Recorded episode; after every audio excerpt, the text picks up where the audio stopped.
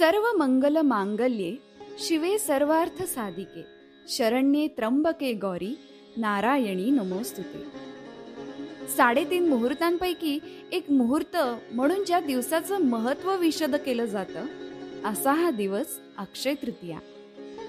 अख्खाजी अशा कितीतरी नावांनी साजरा होणारा हा सण भारतातल्या अनेक भागात वेगवेगळ्या नावाने साजरा होतो. या दिवशी सुरू केलेल्या कुठल्याही कार्याचा क्षय होत नाही असं म्हणतात.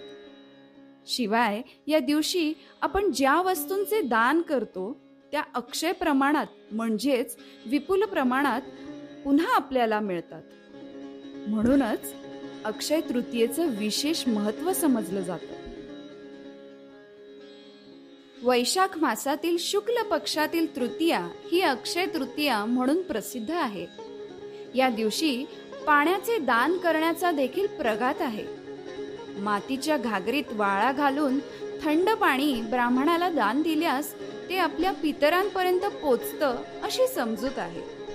पुराण कथेनुसार या दिवशी महाभारताचे युद्ध संपून महर्षी व्यासांनी महाभारत ग्रंथाची रचना करण्यास आरंभ केला. आणि लिहिण्याचे कार्य श्री गणेशाने केले असल्याचे नमूद आहे. भगवान श्री कृष्णाने युधिष्ठिरास सांगितले की या दिवशी केलेल्या दानाचा कधीही क्षय होत नाही. म्हणून या दिवसाला अक्षय तृतीया असं म्हणतात. परमेश्वराला आणि आपल्या पूर्वजांना स्मरण करून जे कार्य केले जाते ते सर्व अक्षय अर्थात अविनाशी होते. ह्या दिवशी देवाला पुरण आणि आमरसाचं नैवेद्य दाखवतात. खरं तर आंबे खाण्याची सुरुवात या दिवसापासूनच होते. या दिवशी काही लोक अन्नदान वस्त्रदान करतात.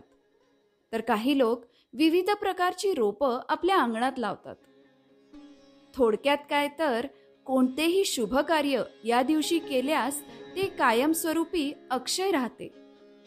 चला तर मग श्रोते हो ह्यावेळी अक्षय तृतीया काही दान करून साजरी करूयात.